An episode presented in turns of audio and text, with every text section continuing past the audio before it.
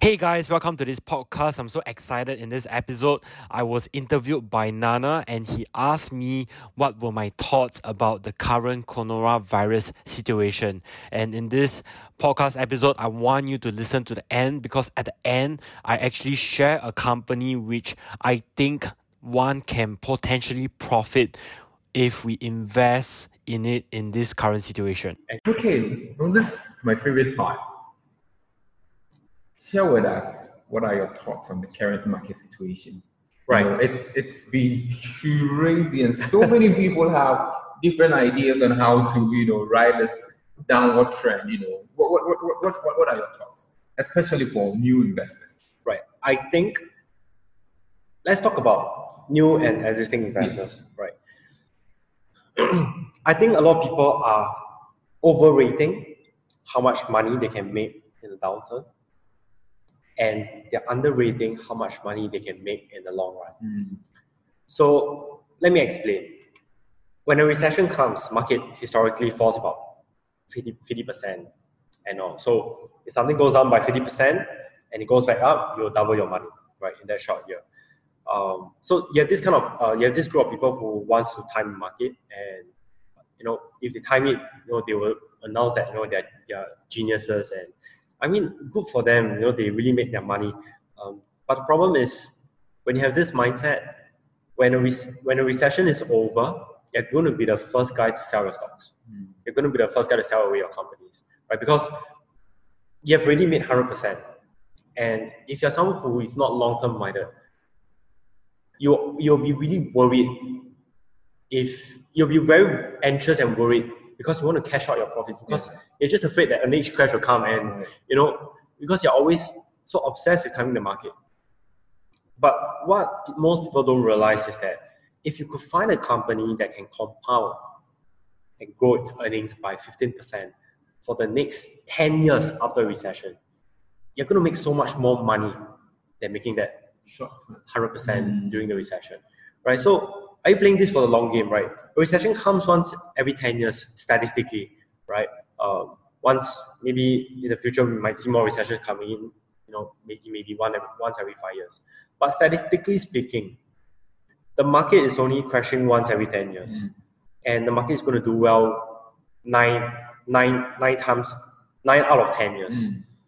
So you should be not worried at all by a recession or by a crash if you are someone who's long term because you know that you know the top markets will keep doing that your companies will keep doing well simply because of inflation right inflation why, why inflation because as long as the prices of goods and services goes up by 5% every single year your companies can charge 5 to 10 sorry 5% more every single year right. so just with inflation your company will grow its earnings mm-hmm. right because charge higher you can earn more money right so a lot of people are underrating how much money you can make in the long term, but they're overrating how much money you can make in the short term. Mm-hmm. Yeah, and I think you know I have met a lot of people who could have been and should have been millionaires, but because of this short-term thinking, even though they caught the recession in 2008, mm-hmm.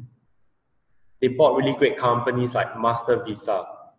So after the recession was over, they sold off their stocks and started waiting for the next recession. Wow.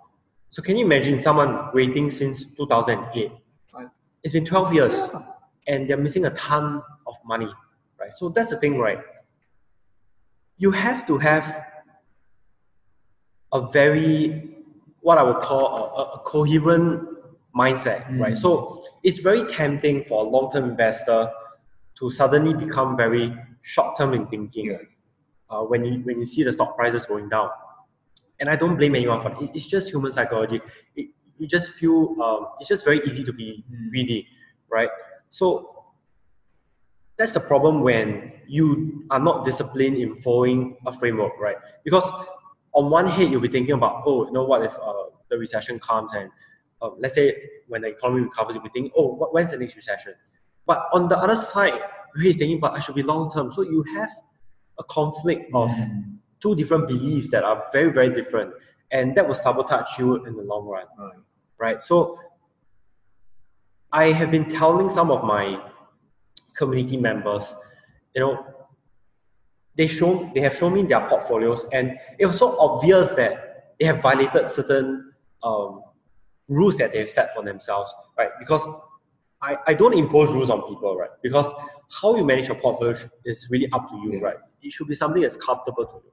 So I asked them, you know, like, why do they behave a certain way? And I realized that they have this two ideas that's conflicting each other in their heads, and that caused them to do certain things that are not really uh, great for them, right? And they started losing money.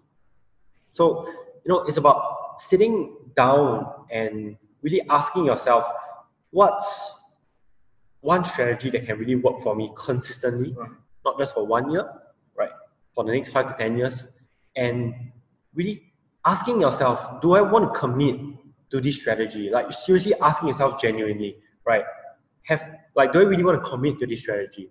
And if the answer is yes, then think about it, right? Think about all the different scenarios. Think about what could work for you. So, for example, if you're someone who's very passive, you're someone who always is, is always very busy with work. I would think you're, you're a very busy guy because I mean you're in startup, right?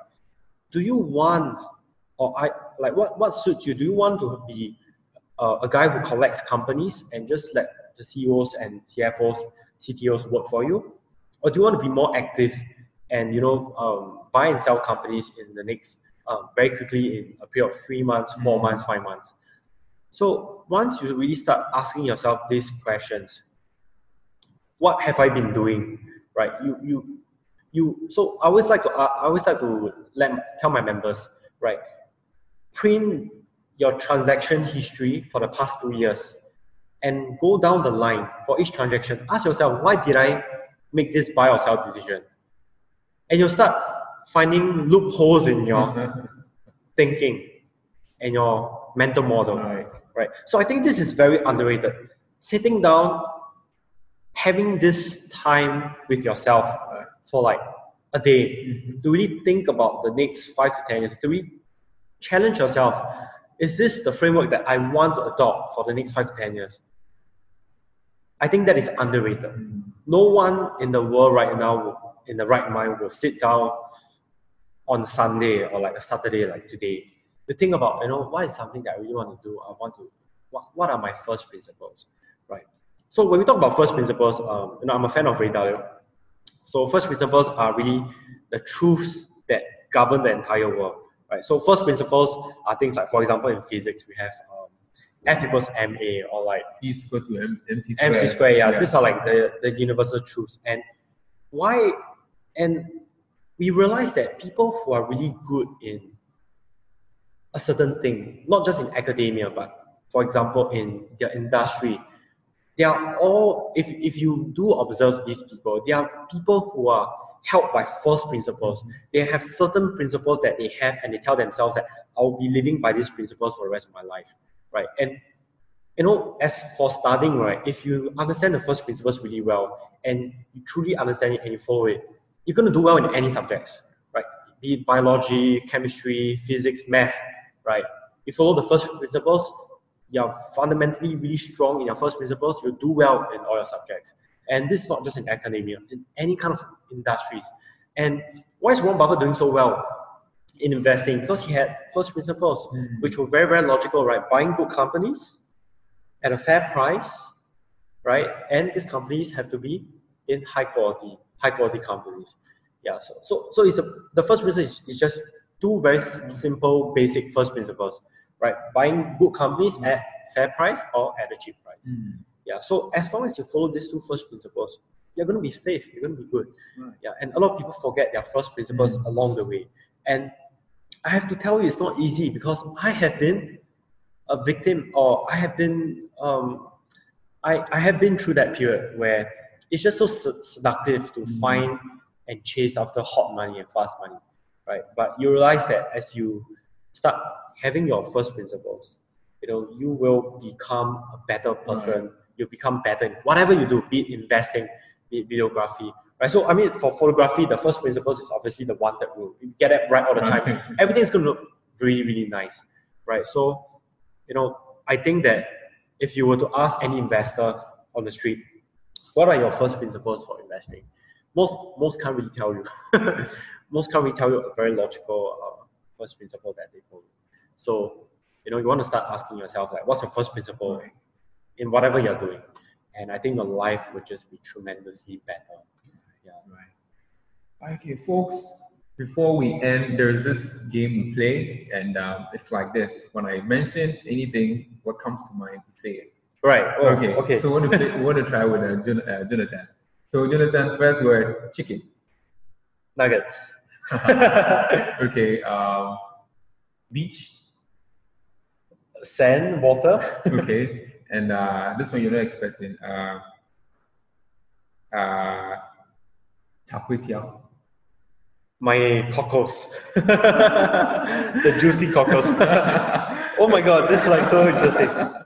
Okay, is this like a survey or something? Or? No, it's just, it's just, it's just, it's, it's just fun, you know. Right. Uh, at the end of every interview, you have something just to uh, um, heighten the the whole uh, interview. And um, guys, we are so thankful for Jonathan for making time to share his journey as an entrepreneur. And he also shared about um, the current situation in the stock market. Stick with your first principles. Um, it's, it's, it's very easy to, to be tempted to make um, a quick buck. That's what he, he said. But uh, if you are if you stick to the, your principles in investing, I think you will do well in the in the long term. Jonathan, any final words before we close up? I think that I'm going to throw in a bonus yeah. for your listeners. And I think the number one thing that uh, many people are asking, like, you know, okay, I, I have a brokerage account, I have the money, I, I just don't know how to start. Like, right, right. What, what, what should I look at? Right. So I think the number one um, thing that I will advise people who know nothing about investing is to consider buying the S&P 500 uh, using a dollar cost averaging method. So if you don't understand what dollar cost averaging, it's a bit hard for me to explain through just was just Google it up. We have fanta- we have a lot of articles, a lot of people explaining the math behind dollar cost averaging and why it works.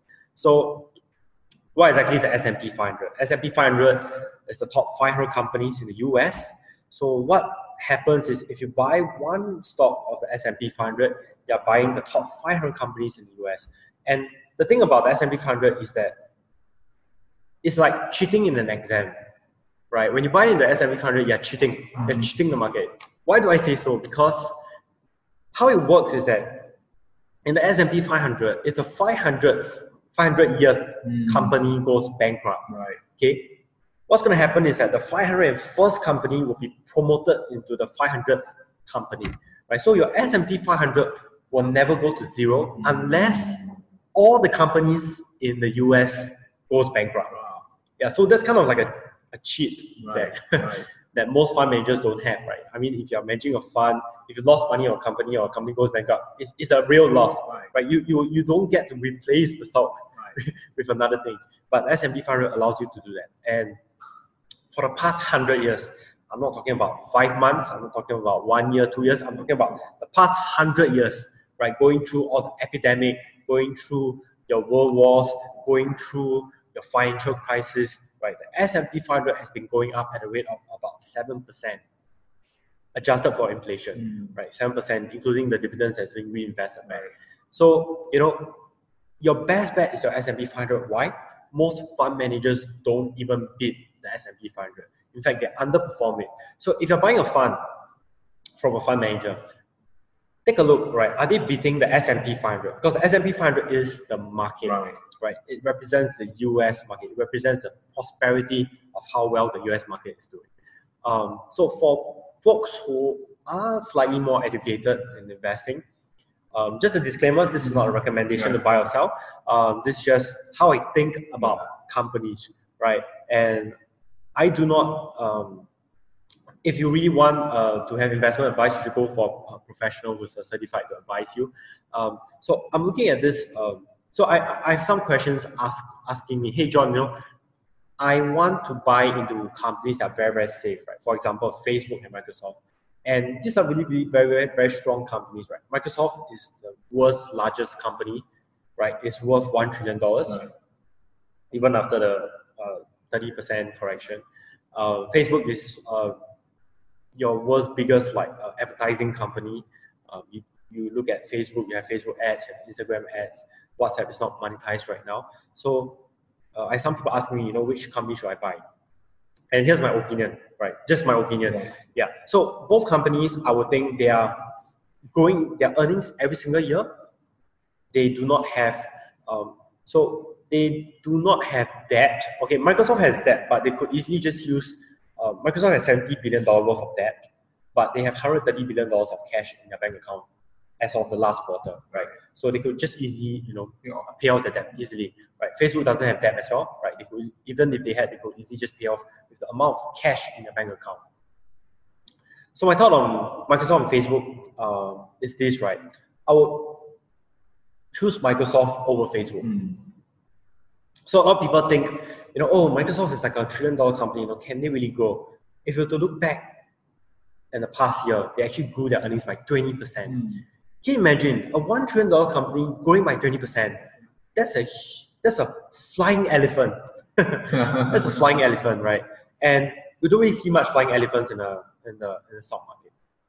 And the thing about Facebook is that you know somehow you know I don't know why, but Congress is always attacking Mark Mm. Zuckerberg, and they are trying to you know break up Facebook because of antitrust laws. You know they feel that uh, Facebook is a huge monopoly, which I find it an irony because I mean Google has been a monopoly in, in, in the field in the field itself, right?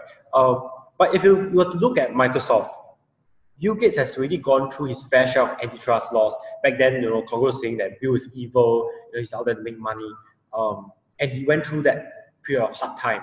And right now, Bill and Melinda Gates, I mean, they form a foundation, and there's no dispute that Bill is one of the most influential, is one of the biggest givers in the entire world. So I think it would just be a political disaster for any politician to attack Microsoft Mm. and attack Bill Gates, Yeah. right? Because Bill Gates has, has really gone through that, and there's no dispute that he has donated billions of dollars to help the world, to help US.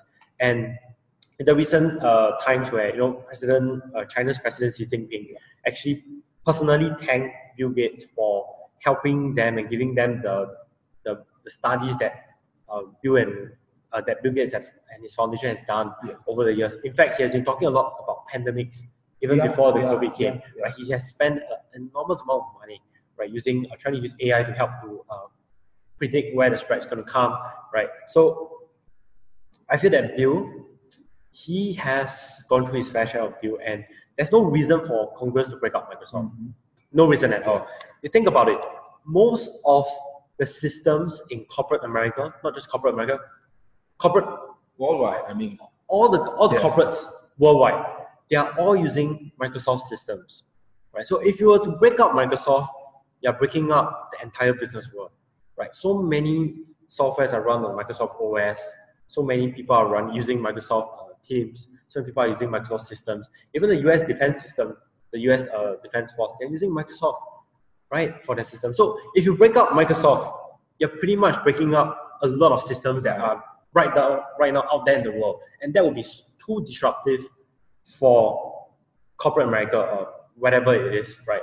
And I think that Congress will not do that. Right. It's just too much of an economic impact, right? If you do that, and if you break up Microsoft, who else can it go to? I, I don't think Mac OS can no. handle this kind of like hardcore, you know, hardcore uh, computing when it comes to like, for example, uh, defense or maybe in the field of research or you know, in the field of like, uh, let's say, uh, you know, carrying out large operations, right? So I don't think that will ever happen.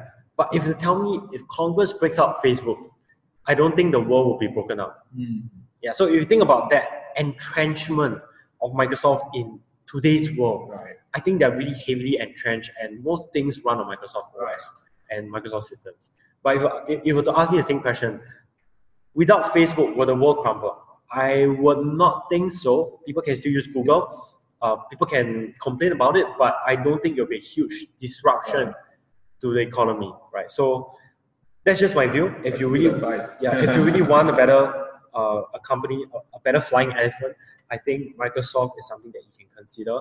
And not forgetting that uh, we have this new CEO called uh, uh, Nadella, uh, Satya Nadella. He has been so. I'm not. I'm going to sound a bit racist here, but I'm, I'm not trying to be racist. But we we have seen a lot of Indian CEOs come on corporate America, and they are absolutely fantastic. Right? I'm not saying that the Chinese are bad or the Americans are bad, but I think there's something about the, the Indians, they are just very technically well versed. Right. Uh, they're very data driven. So you know, they're very, uh, especially now when more and more companies are moving in the software as a subscription economy, right? More and more services are tech services Yeah. rather than you know your uh, services that require human uh, humans to uh, to happen, right? So you have uh, Satya Nadella uh, coming out with like Microsoft Teams, Yes. and it has boosted the margins of Microsoft a lot. So I won't be surprised if Microsoft continues growing at a rate of 10 to 20 percent for the next 10 years. And you can just pull out your own Excel sheet, right? What is that 10? If you were to um, if you were to combine your money at 10 to 15 percent for the next 10 years, that will I think three to four x, three to four times your money. And not forgetting that you are buying, in my opinion, I think Microsoft right now is cheap, right? Its current valuations is cheap. Um, you know, obviously how I value things is different from how other people value things. What's the share price now? Is if I'm not wrong, I can't remember, but the multiple is 19 times. Yeah, I think it's about 150 bucks. That kind, kind of yeah. So that's just my opinion. It's not a recommendation by yourself. Um, I'm just sharing my Yeah, thought process when looking at Microsoft. Um, you know, I just think that it's something that is overlooked because Mm. people think that's a one trillion dollar company and it can't scale. And in fact, Microsoft is a business that can scale really well, even though it's so big, because they don't require more humans Yeah. to provide more services, right? Like, I don't need to hire a new employee just to push out Microsoft Teams, right? Because I mean, most people already have Yeah. the Microsoft OS on their computer, right? so it's almost no cost to earn more money. Yeah, but in the traditional kind of business, right, if I want to have a factory to earn more money, I have to hire, buy more machines, I have to hire more workers. I get an incremental cost just to earn the extra Right. revenues, Right. right? But for Microsoft, you earn more money without incurring extra costs. Yeah, so you know, I think that um, if I mean, Nana, you, you you have a duty to you know edit this fast so that people can listen to this because yeah, this I'm is put it. time I think let- let- next, next, I think this will be my next uh, upload. I'll, I'll do it uh, as soon as possible. yeah, There's one today, but uh, immediately after that, because people need to hear. it. Yeah, and um, I will say people who want to invest right now, okay, there are two there are two there are two ways to think about it. I was just sharing with Nana. So we don't know if this will become a recession. No one knows, right? Anyone who claims that they can they know for sure, you know, I think you should not trust them. If you look at history, no one has been able to predict recessions consecutively Right. right, for many, many years. No, no one has been able to do it. But what we do know is that the virus, the, the coronavirus, may hit uh, the economy. And that is why it's important to buy companies that are cash rich Yeah. so that they can tide through this time. And that's why I talk about Microsoft, right? Microsoft is easily churning $40 billion of cash into their business every single year. Free cash, right? Free cash flow, $40 billion. And so there's two things to go. There's two ways to go about it, right? So number one, you can buy some companies, right? You can let's say, uh, let's just do a, a, a scenario. Let's say you have maybe um, uh, ten thousand dollars, right? Or maybe like two thousand dollars. Let's let's just use two thousand dollars. Ten thousand may be too much for people, right? I would say put aside one thousand dollars, invest in certain companies that you're confident in, right?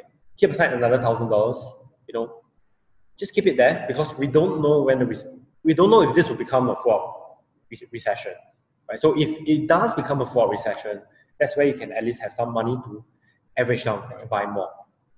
There can be another scenario where you know, um, just like SARS, the coronavirus disappears overnight, Yeah. and uh, because of weather, because you know summer's coming, it's hot, the virus don't really survive, do really well in uh, hot weather, um, or like a vaccine comes, right?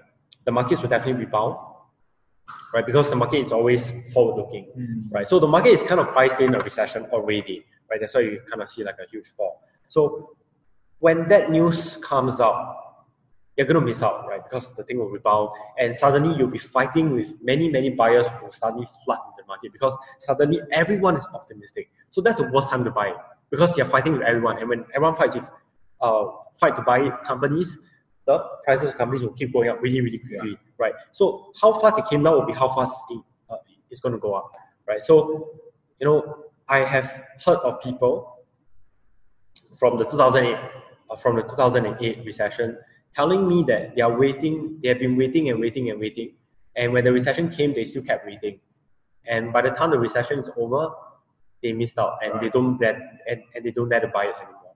Yeah. So how you think about this is that, you know, you want to think yourself as a capitalist, right? What does a capitalist do? A capitalist deploys money into assets mm. that can go over the long run. Right? So if you're holding too much cash, you're not a capitalist because you know your, your money is obviously rotting away at, at the rate of inflation. Right. So I, I, I want you to picture yourself, you know, uh, right now in the, in your head, right?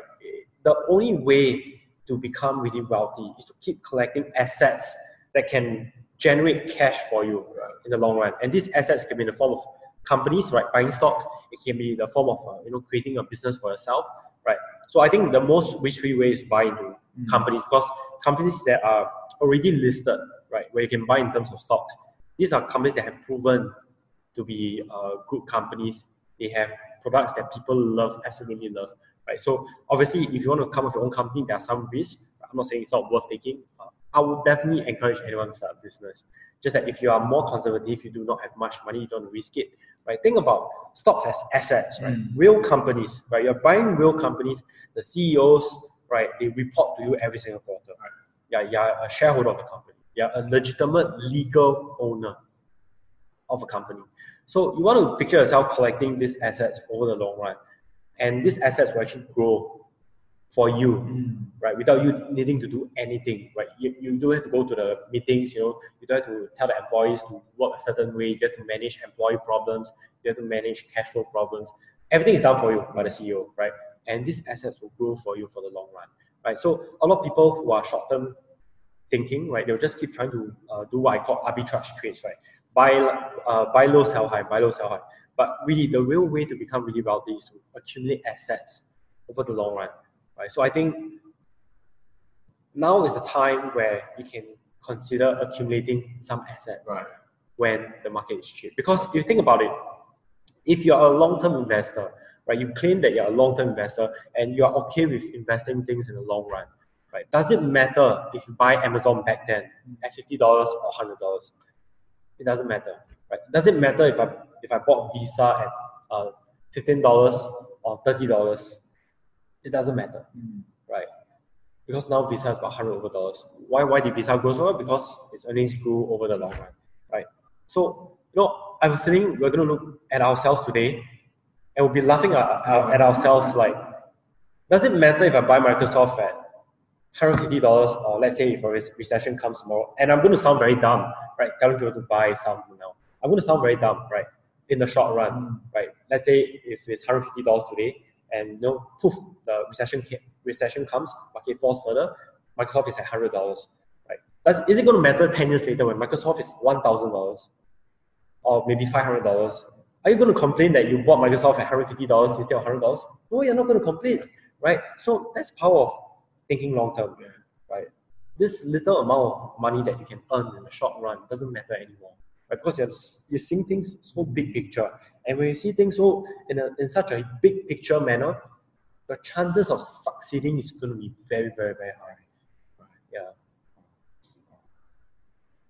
I, I, think I need time to digest yeah. I mean, viewers, this is really um, a good uh, um, advice, and I would love you. I would love you guys to take time and uh, listen to this and take action and I, I would say if you want a school whereby you can learn investing fundamentals and have good mentorship, I recommend 10x Capital. They're really superb. Thank you. so um, that's that's all we have time for. So hope to catch you next time. Enjoy.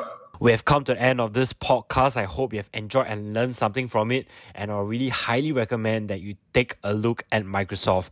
If you're keen in what Nana is doing, follow him on social media. I'll be attaching links in the podcast details. If you like this podcast, the biggest way you can give back to me is to share this podcast with more people. And I will be truly grateful to you.